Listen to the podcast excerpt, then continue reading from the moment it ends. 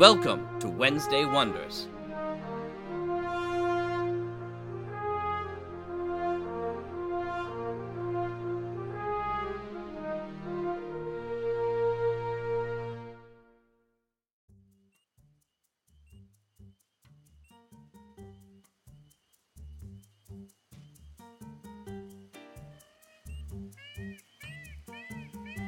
Hi, everyone, and welcome back to Wednesday Wonders. I'm your host, Lothar Tuppen.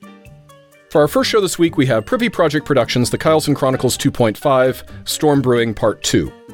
The Comanche make their move, with the Fort Sill Apache in tow. They bring mortar and cannon to use against the Freehold and Jed Johnson Colony. Our second show is from Dream Realm Enterprises, Robots of the Company 3.9, Project Meltdown Part 2. The moment of truth has arrived. Can Putch step up and protect his friends and crewmates? Will he reclaim command of the ship? Or will it be the end for everyone?